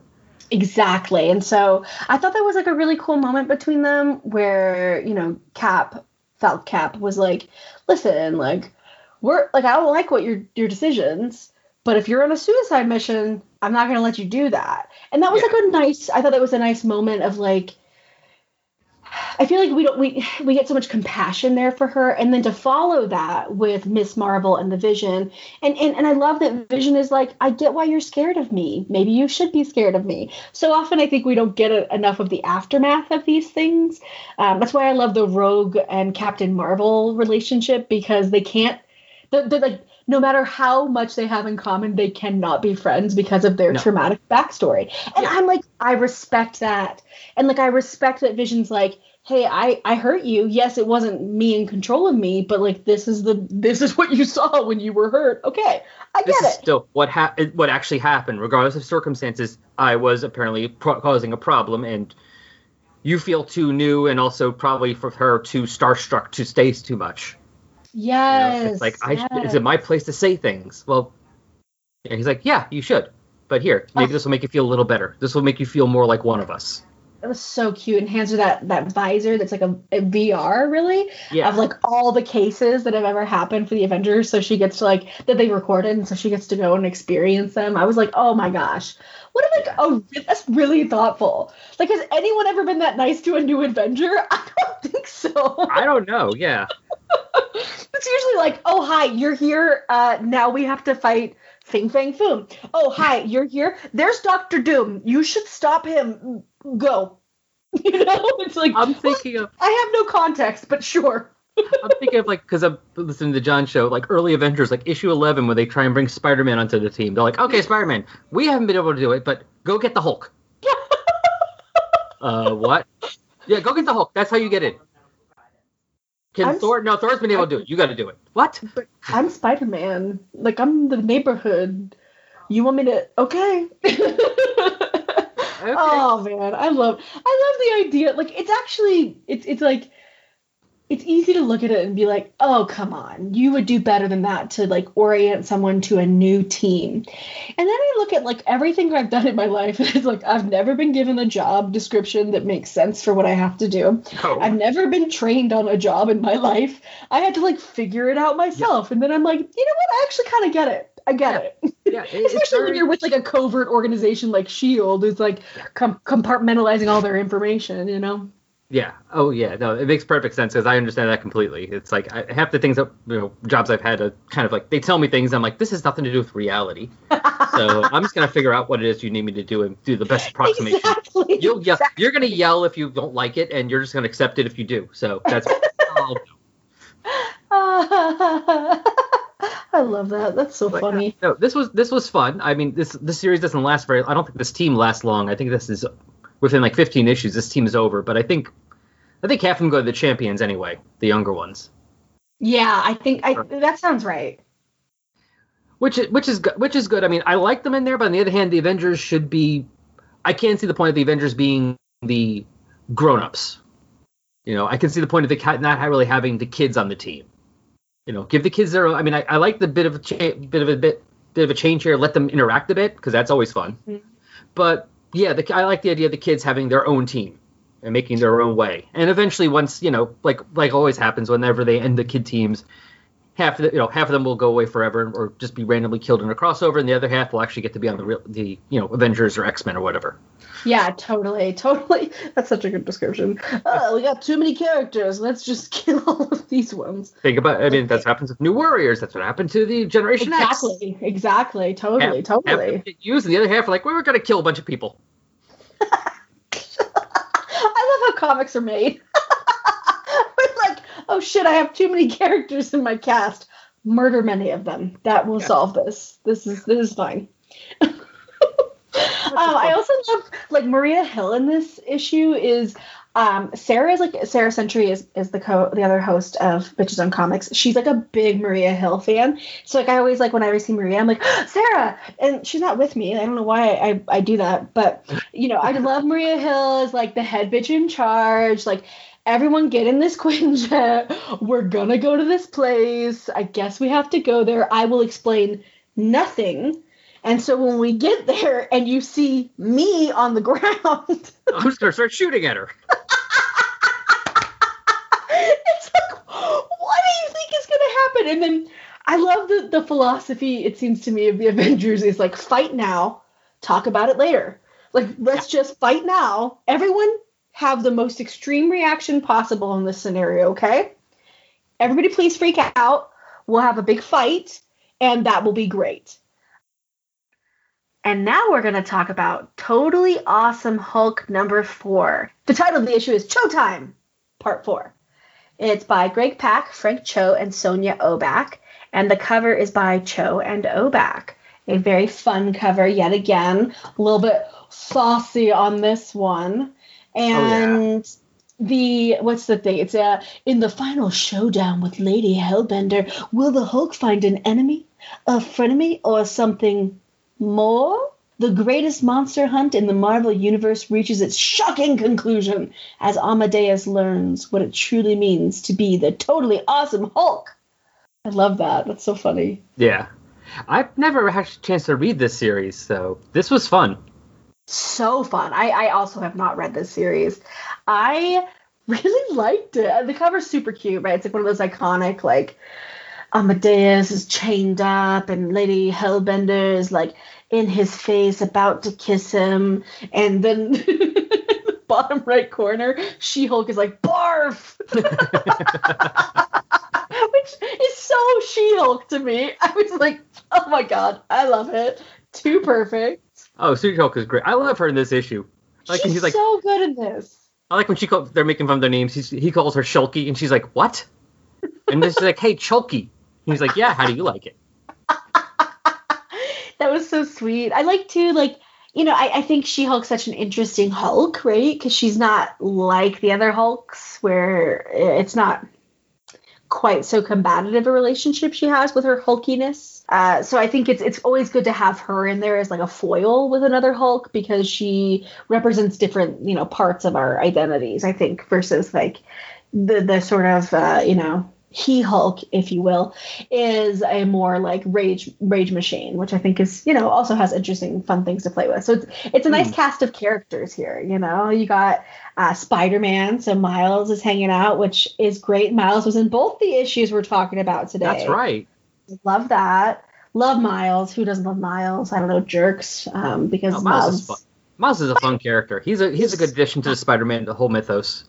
really truly and i think he has he's so interesting because i think he's such a happy kid you know but then like he also has been through some shit as you know most of our heroes have so it's interesting to see the way he, conflicts or gets along with other characters right like he and miss marvel are really close but then like he and ironheart are like kind of close but also kind of don't like each other but also kind of do like each other that's like a fun tension i like the young characters they're cute with each other I did. I have read I actually haven't read, read to that, but I did read. There was a two issue Champions. Uh, we covered Infinity Countdown. They had like a mini series. Mm. So that was that was like most of my introduction to a lot of them. So that was fun. Champions is really fun. I like most. I haven't read all of them, but every issue I've picked up, I'm just like, ah, this is fun. This is good old fashioned fun. So I and I always like that legacy thing. Yeah, like I, having I, somebody else take up and like be part of the family or or take up the name because someone else is you know either currently or per- permanently, usually just currently unavailable. Totally, and I, I think it's interesting. Like I've heard some really good critiques of legacy characters of like, well, why can't like female characters or black characters get their own thing? Why do they have to always be picking up from someone else? And I think that's a, a fair critique, but I'm with you. I really like it. I'm like, I see your point, and yet I really like it. like, I love all the spider people. Like, I love the whole universe. I mean, Peter Parker's probably my least favorite spider person, which is like, and I still really like him. He's just not my favorite because it's like, because I got Miles, I got Gwen, I got Jessica Drew. Like, I got so many fun choices, you know? Well, it's the great thing. It's the cho- you got the choices of them, so you can still have, you know, it's not like you just have one book or one type Yeah. of character and that's it. You have a couple of them. You know, you might like one more than the other, and that's why they have. Um, I mean, that's one of the nice things about having many like that. And yeah, that is a good critique of like, well, give them their own identity and their own thing. But the problem, of course, is just the market of things is sometimes Yep. new things, regardless of what kind of character it's going to be, new things don't always have the best, sh- you know, chance of living. I mean, even things that are you know connected, still, you know, part of it don't always last that long. Totally. I mean, you're totally right and, and you don't have that built-in audience right like when you go to do a hulk title you know that you you're there's a certain percentage of people who've read hulks that will read your hulk title and and you might have to earn more of them because it's a you know it's it's amadeus and not uh you know uh banner but you know it it, it it, it does it does help with that. And and it's kind of fun like i don't know man i think the reason i love comic books so much is i fucking love an inside joke. Love an inside joke. And and comics to me are like predominantly inside jokes you know? Yeah. it's like you're you're weaving through things. And i even like when i'm reading a comic and i have no idea what's going on. Like these ones that we've, we've been talking about today are, are ones that we're, we're picking up really the end of a series and i don't think i've read either of them. And I'm a, I have the personality. I'm just like I'll roll with it. Like I'm intrigued. I like it. I like that I don't know what's happening. But hey, I know this is an inside joke. I just don't get. But I can tell it's a joke, and I like it. Yeah, but uh, this one was a this was a lot of fun. My favorite part is a part that they're referencing on the cover when he thinks she's to kiss him, and she's actually just getting close with that control disc on his neck. She's like, "No, no, I'm not to kiss you." Like, well, maybe, maybe I will, but that's not what this was. Yeah, that was a cute moment where he like he puckers his lips and he's like ooh, or purses his lips and he's like ooh, and she's like mm. Now I have this little thing to control you with. That works out for me. Yeah, that was that was pretty cute. I like that a lot. Uh, I also I liked it how uh, Cho's such a great Hulk. He's so optimistic and and yet like realistic. And i think that's like he's part of that whole crew like when we talk about like miles and gwen and all those people around the same kind of age-ish who took over different mantles. He's they're they're they're such fun characters and they have such a i think there's like the you know youth optimism but then there's also like the the optimism of like he really wanted to be hulk. Bruce banner had that forced on him. But but cho chose this and that that makes it like an interesting when he grapples with the strength of Hulk versus himself. That's actually really fascinating because it's like, well, you you chose it, you took it on, and you're still afraid of it. Like that that feels so relatable. I think as like a writer who frequently struggles with actually writing. Well, it's the whole be careful, you know, be careful what you get, you know, what you wish for, you just might get it. Because they have that whole thing at the end where he's like starting to do the thing what they do with Banner a lot of times where you'll see the Hulk reflection in the mirror. I know they do mm-hmm. that a lot in Immortal Hulk. You know, the Hulk, you know, he'll sometimes see a reflection of a different Hulk and he's like, what's that? What's that? What's going on? Why am I seeing this? And I know they did that at the end of this issue where he Amadeus looks in the mirror and he sees the Hulk. He's like, Yeah. why am I seeing the Hulk and not my my own face? Yeah, that that's that's that's fun. I like the I like anything that plays with like the multiplicity of yourself, you know. Yeah. So I, that's why I've, I've always liked Hulk for that reason. Um, I love that like Lady Hellbender's just been like collecting monsters, and I love that the thing is one of the monsters. There are just so many mob. I love that. It was that was fun. Like, I kind of want to go back and look at this. Although apparently, though, this is not on Marvel Unlimited. I know. I was so shocked when I when I couldn't find it on there. I was like, "What?" I kept looking. I'm like, I'm sure it's got to be on there. This is more than like a year or two old. It's got to be on there. Yeah, I and you know, it's so hard to um navigate. You know, Marvel Unlimited is not the, the most robust database of comics. I mean, I've been usually pretty lucky. There's most of the things I can find, but sometimes, yeah, there's some stuff like, and I had trouble finding all new, all different. It's on there, but it kept not popping up, like in Yeah. the search. I actually had to just go through A's and just go scroll through the A's until I got to it. That's exactly what I did. But this one, I kept looking, and I'm like, under T, I'm like, I don't see it. I'm like, I ended up having to buy this in Comixology, but it's a buck ninety nine, and it was it was worth the read. It was worth the price. I totally agree. I I actually want to go back and read this whole series because I I really I really did enjoy it, and I I am not super familiar with uh, Amadeus Cho. You know, I've mostly read him again in team ups, or he you know shows up here and there in different people's stories, and so uh, it was really nice. It was nice to be like, okay, cool. The read I had on him was was legit, and I love that like his sister is part of his team. Like she's so funny, Maddie is, and she's so like you know, like supportive, but also like freaked out all the time. Oh Crap, yeah, I guess crap, crap, crap, crap, crap. green. Yeah, that's my phrase. Crap, crap, crap, crap. Okay, you can have that one. and Miles, oh, he's such a a needed breath of fresh air around like all of this. But yeah, I love there's you know there's this like see, this point where uh Cho is at the bottom of like a pile of monsters who are beating him up, and he's like, "No, no, I'm fine, I'm fine." Oh, that's right. And the one thing I really did like when the monsters first get out. Now, granted, she uses the control things to make the monsters go wild, so he has to fight them. Which you know, it's a Hulk book. There's got to be a lot of punching and breaking of stuff. Of But the big, first thing he tries to big do is petting them. Yes, he's like, everyone calm down. They're scared. I was like, oh my gosh, I love you. You're like, I love that. And he treats them all shrunk down at the end, they're all little cute. It's like, oh, Oh, too cute. I love that too.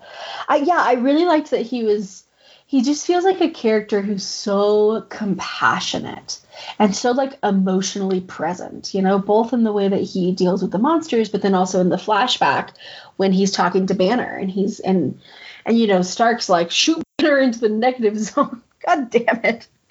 Don't shoot your friends into the negative zone. It's that's his like first solution for everything. Just throw in the negative zone. there's one rule, Tony. Don't do that. Rick Jones be annoying. Throw him in the negative zone. Yeah, so he's like gonna shoot his friend. Well, he already Into shot him the space. he already tried shooting him into space. That didn't work. He came back. Let's shoot him in the I negative zone now. Actually, I think that's where Amadeus. I think that's where I first saw Amadeus. Is around that World War Hulk era Mm-hmm, because he was in the he was in the Hercules series at the time. Oh he was right. He was just human, and he had a little coyote puppy that he kept with him. Aw, that's cute.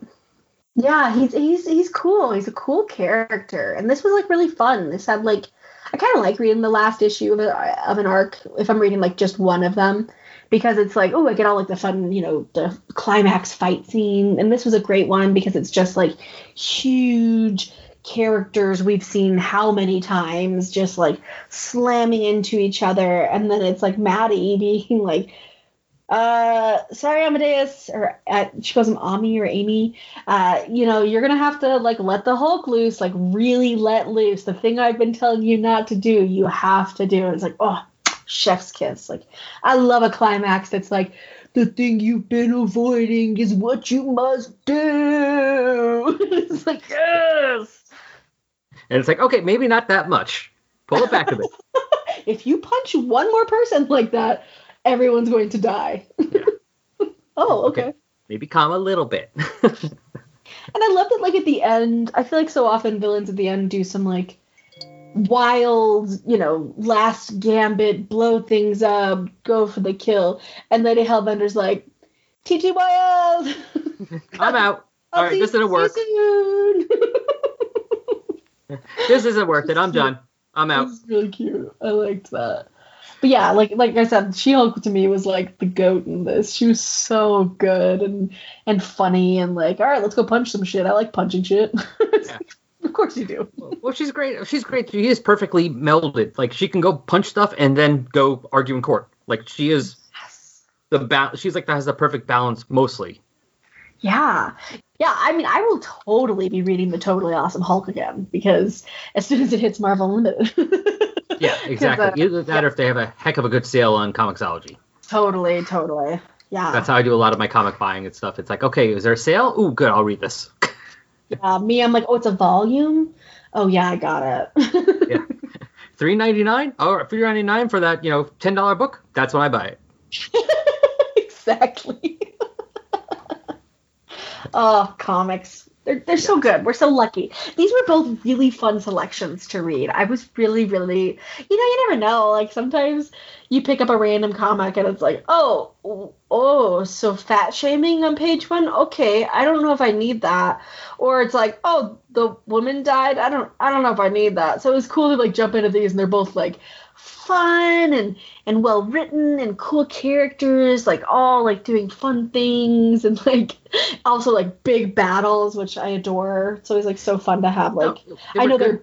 they're yeah they're just draw. good to read oh, yes yeah. it was so fun to read these were great so i i love both of them well before we finish this this is real quick and hold on i since i didn't send you before i sent you the picture in the chat because while it's technically not something we've covered yet on the show, but it should be mentioned on the show. On the same date, Volume 1 of the Infinity Watch trade paperback was released, which covered issues ah. 1 to 22 of Warlock and the Infinity Watch. So, a bit of a really a bit of interest wow. to the show. That cover is everything. Yes. Oh my god. Obviously, this this reprints a series that took place that started the month after Infinity Gauntlet ended. Hence the big Infinity Gauntlet on the cover. oh wow! Are you going to be covering this one? Oh, eventually when we get to it. Mm-hmm. We're just finishing up this. We just finished up the seventies. Oh wow! So that's so cool. I, I love I love um I love podcasts like this that really like track the history of characters, like discuss the good and the bad, and like what like they disappeared for a little time or whatever happens, you know, and the weird. Oh yeah, they they disappeared at the end of the seventies. they both get killed. Starlin kills them both off, and he pretty much leaves Marvel for like a decade. oh, comics. Yeah. Well, he was over at DC killing Robin. Normal stuff. Yeah, that's what that's what you got to do. You got to kill Robin sometimes if you want to be on DC and then he comes back to Marvel and does Infinity Gauntlet. How back. fucking funny! I love it. But yeah, so that was there. So before we finish this part, tell us about Bitches on Comics and why people, if they're not already, should be listening to it. Absolutely. Thank you so much for the opportunity. Um, so, Bitches on Comics is a comics and pop culture podcast. We are both an advice podcast and we do interviews. So basically, every episode is either answering a question from real live listeners or we're sitting down and talking to comics creators and critics about what it means to make comics and, and why they make comics and what what can this this form do that other things can. It's been really incredible. We've had a wide range of people join us from people who are just getting their start, like Stephanie Williams, to like Amy Chu doing amazing, amazing stuff over on all kinds of titles, but you know, I'm thinking of Red Sonja at the moment. And it's been just it's so fun, you know, it's it's me, I'm like, you know, nerdy and newer to comics, and then Sarah, who is, you know, equally as nerdy and also a walking encyclopedia of comic books. It is shocking sometimes. And we just have a good time. A lot of laughing, a lot of you know, real talk. We talk about some hard tropes and we talk about, things in comics that have been unkind, especially to LGBTQ people, because that's we're both queer. That's really the focus of the pod. At least, uh, you know, the, we'll have we'll have rarely, but sometimes we'll have an episode where you know nothing queer comes up. But you know, that's the lens. Is we're always bringing like what does it mean to represent bodies and what does it mean to represent people in this form. So it's it's fun, you know, and you can you can join us over on we're on Twitter, we're on Instagram at, at bitches on comics. You can tune into the podcast on your favorite podcast platform. We're on all of them. Or you can go to bitchesoncomics.com. We have all of our episodes there. And yeah, we're going to be doing this forever because it's like the most fun. So we really appreciate anytime someone has us on, and you know we just love comics. Like that's what it comes down to. They're just like nerds who are just like let's talk about Dazzler for an hour, and it's it's really really fun. So yeah, I hope you'll join us. Yeah, do so. You heard Essie just now, and Sarah's been on before already. If people remember, they were she Sarah was on the Endgame episode when we covered Avengers Endgame, and also episode 100. So you've already heard the people on it anyway. You know what you're in for. Come join us. It's a good time, and we, we we talk a little shit on the internet and try and look out for each other. And we're we're just super happy to be a part of these awesome communities that are, you know, really I feel like really strengthening in a lot of ways, even despite the madness of the world. a little break from the madness is something we could all use. Absolutely. And of course, as usual, if you so, so people don't have to worry about remembering, links will be in the show notes, so you can just go there and click on the link. Fantastic. Before we go any further, it's time to cover our feedback, and this time we are talking about our feedback from episode 118. I hope if I knew what episode that was. Ah, yes, Death Watch, in which Brian and John were here, and we talked about Marvel 2 in 1, Annual Number 2. On Facebook, the post about that episode was liked and shared by Joe Sedano, Jason Venable, Darren and Ruth Sutherland, Gene Hendricks, Tim Price, Hal Jordan, and Jesse Starcher. On Twitter, we got likes and retweets from Doc Strange, Chief Brody Man, Nexus of All Realities, Connor McKenna, Viet Huynh, Toys and Sometimes Jokes, Last Sons of Krypton, Adeline Rising Podcast, Into the Night, John Applegate, David Finn, Ultimate Spidercast, Capes and Lunatics, Jeffrey Brown, Secret Wars and Beyond Podcast, Jason Snick Menable, Brian Z probably disagrees with you, Cable says vote like your life depends on it, John reads comics, Superman, Marvel, Transformers, Trans Lesbian Planet Eater, We Are Venomaniacs Podcast, Fanholes Podcast, Angel Apifar Rockbot, Dave's Comic Heroes blog, Tim Price, the Podcrasher, and Van Allen Plexico. We also want to thank a few more of the people who've been following our Tumblr page. Thank you to, oh boy, these are going to be fun to say. Metano- Metanoid Maximus, Sickwitted 2016, Disulfurment, I Say Chilawai, and Chief Egg Muffin Rascal. Alright, you guys are getting devious with these names. And I'm hoping you're enjoying me attempting to say these. Jerks. oh, um, so like I said, we have a Tumblr page, so don't forget to follow us there. ResurrectionsAdamWarlock.tumblr.com. You can follow or comment or whatever on our Facebook page. Just type in Adam Warlock or Thanos in the Facebook search box, it will pop up. On Twitter, we're on there at Adam Thanos Pod. You can follow, like, and share our episodes. Talk to us about comics there. We like to do that. And also, don't want you to forget, there's some other stuff I do. So if you want to hear me talking about something from DC, go listen to the L-E-G-I-O-N P-O-D cast. You can find that on the feed for the Legion of Substitute Podcasters. We talk about the L-E-G-I-O-N series from DC from the late 80s, early 90s. That's basically Legion, but it's the acronym one. It's the series with Vril Dox and Lobo and all that stuff. It's a lot of fun. If you like sci-fi, go check it out. Since our last episode was out, we had two episodes because it's a weekly show, episodes 18 and 19.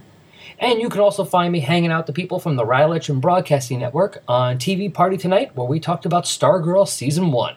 Links for these all will be in the show notes. We Are Venomaniacs is the Venom Site official podcast for all of your symbiote news, reviews, and point of views about Venom related comics, movies, television, animation, and merchandise.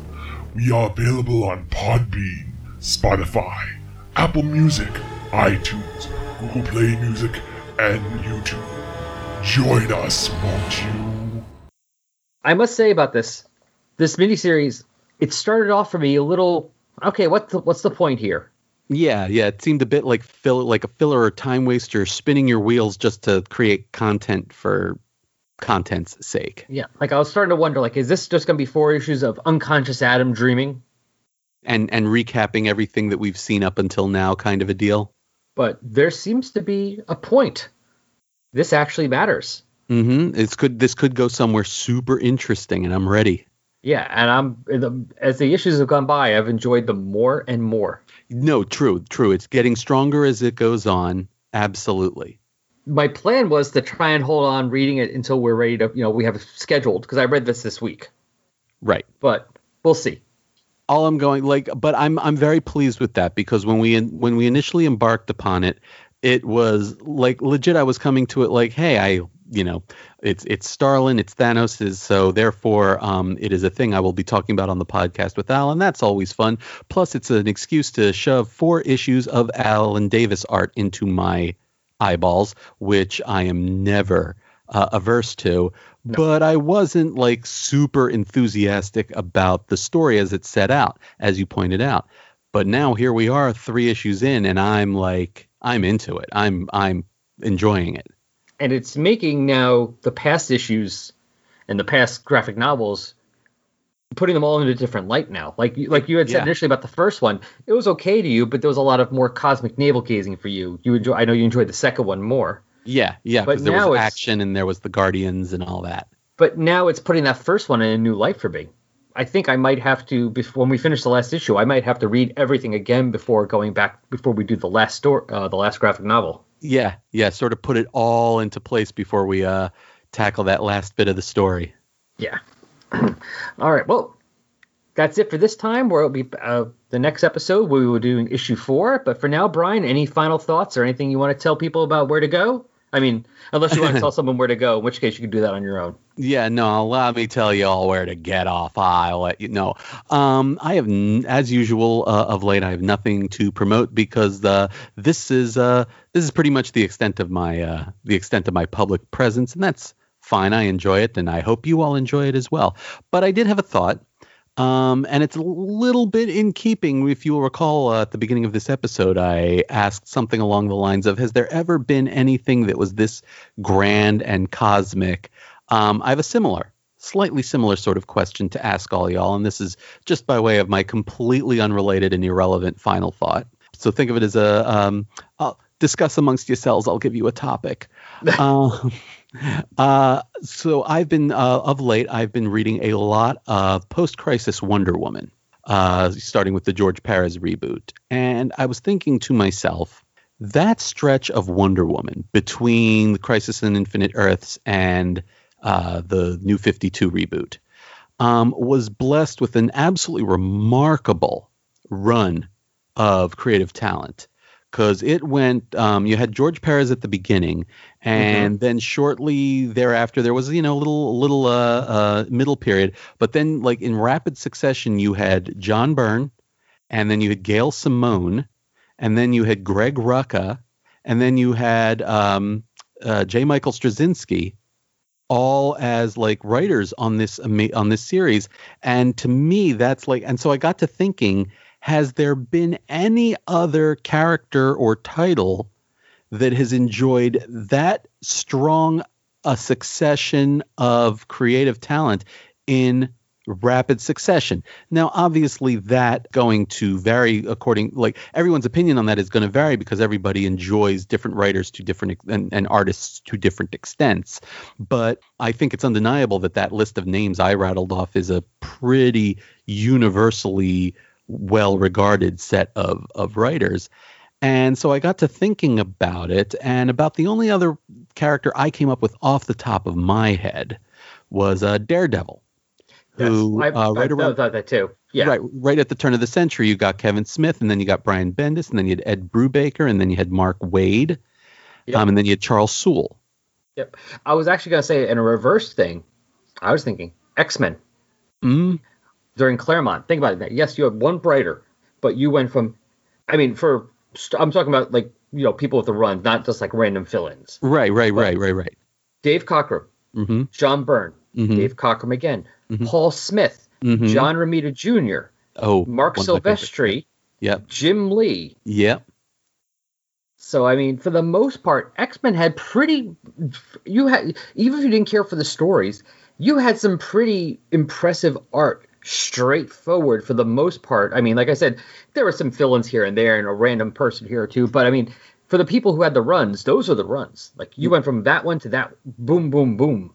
Absol- absolutely. So anyway, so that was what was on my mind um, as I was uh, thinking about stuff today. And so uh, just you know, hey, you know, leave us an email, leave Al an email, leave us a comment, and uh, he can tackle it in one of his uh, email episodes. Because I just think it's an interesting thing to think about, like where where has where has the talent congregated, so to speak, but either either um, writing or artist Yeah. wise. Because you make a good point, Al, that X Men always did have like the top artistic talent to go with Claremont, who was you know that was the top of his game too. Even when So, it was um, the top title, even when it first started, Mhm. you know, you went from Bur- you went from Cockrum to Byrne. Right. And that made everybody's name really like they all got to be who they were because of that. Right. And then yeah, and then I believe I was right. Yeah, Cockrum followed Byrne again, and then you have Paul Smith. Mm-hmm. Mm-hmm. Then you go to John Romita Jr.'s run to Marc Silvestris to Mm-hmm. Jim Lee. Mm-hmm. I mean, it, it's pretty much you know for the most part, it's like wow, that's an impressive line of artists. And and you and let us not forget when they did have fill-ins, they didn't have just like, you know, Marvel tryout book dude number Oh, yeah. five here. You had Barry Windsor Smith, you had Alan Davis. Uh, Art Adams, or the yeah, Art, Art Art Adams, Adams- exactly. No, Art Yeah. Adams did annuals though. I'm not, uh, Right. So Alan Davis a little different. But you know, Alan Davis did some of the, did some fill-in issues, including it was uh the Psylocke focus issue that was like at the end of the Mutant Massacre. Yes, yes, which I was thinking of that specifically because we had a Barry Windham, Barry Windsor Smith issue uh, right in there too. Oh, my my wrestling fandom's coming out. I, I said Barry Windham accidentally. uh, anyway, so but yeah, no. The point is, uh, yeah, the talent does tend to congregate in certain places. Then you look at other titles, and I don't want to you know cast aspersions by naming any names, but then you get other titles that just have never seemed to get a consistently um, high quality group of creators on it for any any length of time. So just a thought, just a thought, something to think about, and something maybe to uh, let us let us know what your thoughts are. So that's all I got.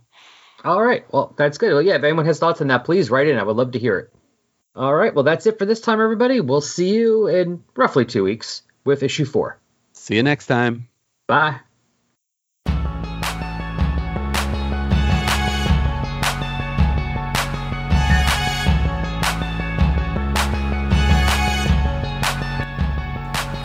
Resurrections, an Adam Warlock and Thanos podcast, is a fan made production, and no copyright infringement is intended, or happening, or even understood.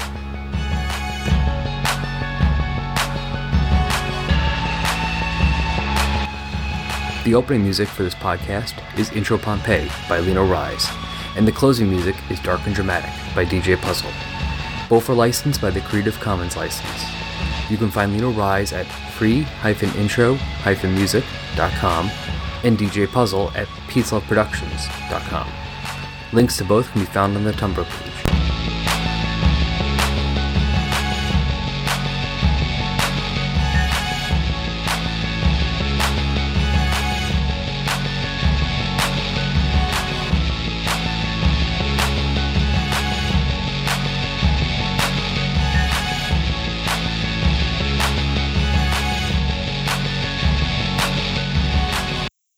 Okay, we're recording now.